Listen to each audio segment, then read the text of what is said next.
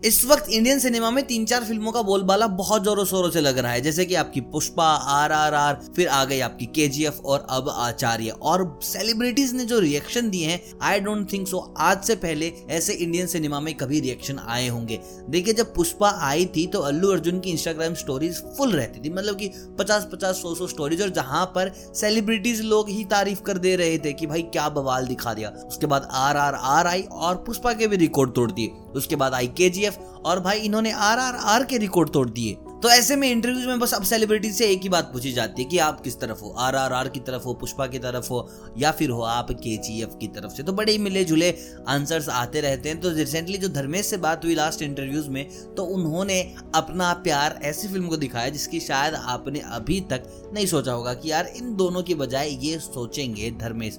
देखिए, जितने भी सेलिब्रिटीज है, इस वक्त तो पागल हुए पड़े हैं के को लेकर। और सबका ही मानना था कि के ने सारे रिकॉर्ड तोड़ दिए हैं। लेकिन धर्मेश का कहना है है कि जो मास सीन्स और जिस तरीके का डायरेक्शन मैंने देखा पुष्पा के अंदर, मैंने वो चीज़ आर आर आर और आपकी केजीएफ से मिसिंग की है। देखिए, इसका एक ये भी मतलब हो सकता है कि धर्मेश काफ़ी बड़े फ़ैन है अल्लू अर्जुन के। धर्मेश का सीधा यही कहना था, देखिए केजीएफ को एक बहुत बड़ा हाइप पहले से ही मिल चुका था।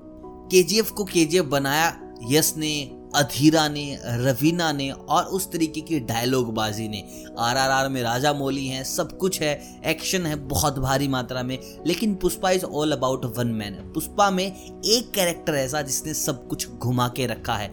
और जिस तरीके की डायरेक्शन हुई पुष्पा की, जिस तरीके की हर एक एलिमेंट को अलग से दिखाया गया है, वो भाई पुष्पा को खास बनाता है। देखिए, काफ़ी लोगों का इससे सहमति नहीं होगी। उनको लगता है कि के अच्छी है पुष्पा से देखिए हर इंसान की अपनी अलग समझ होती है, अलग सोच होती है। अब वो अल्लू अर्जुन कितना पसंद करते हैं दैट्स वाई उनको पुष्पा पसंद आई। कुछ लोग जो रामचंद्र एनटीआर के फ़ैन उनको आर आर आर पसंद आई होगी, और जो लोग यस के फ़ैन है, भाई, उनको के पसंद आएगी। बट तीनों ही फ़िल्मों ने भाई इतना रिफ्रेशिंग कंटेंट दिया है इंडियन सिनेमा को कि देखकर मज़ा आ जाता है। आप मुझे कमेंट करके बताएँ कि तीनों में आप कौन सी मूवी चूज़ करेंगे दोबारा देखने के लिए या फिर बार बार देखने के लिए? भाई, पुष्पा होगी, आर आर आर होगी या फिर होगी वो K G F let's have comment बाकी अगर ये वीडियो पसंद आए तो वीडियो को लाइक ज़रूर कीजिएगा, चैनल को कीजिएगा सब्सक्राइब अगर चैनल पर नए हैं तो मिलता हूँ आपसे बहुत जल्द, तब तक आप सभी को अलविदा।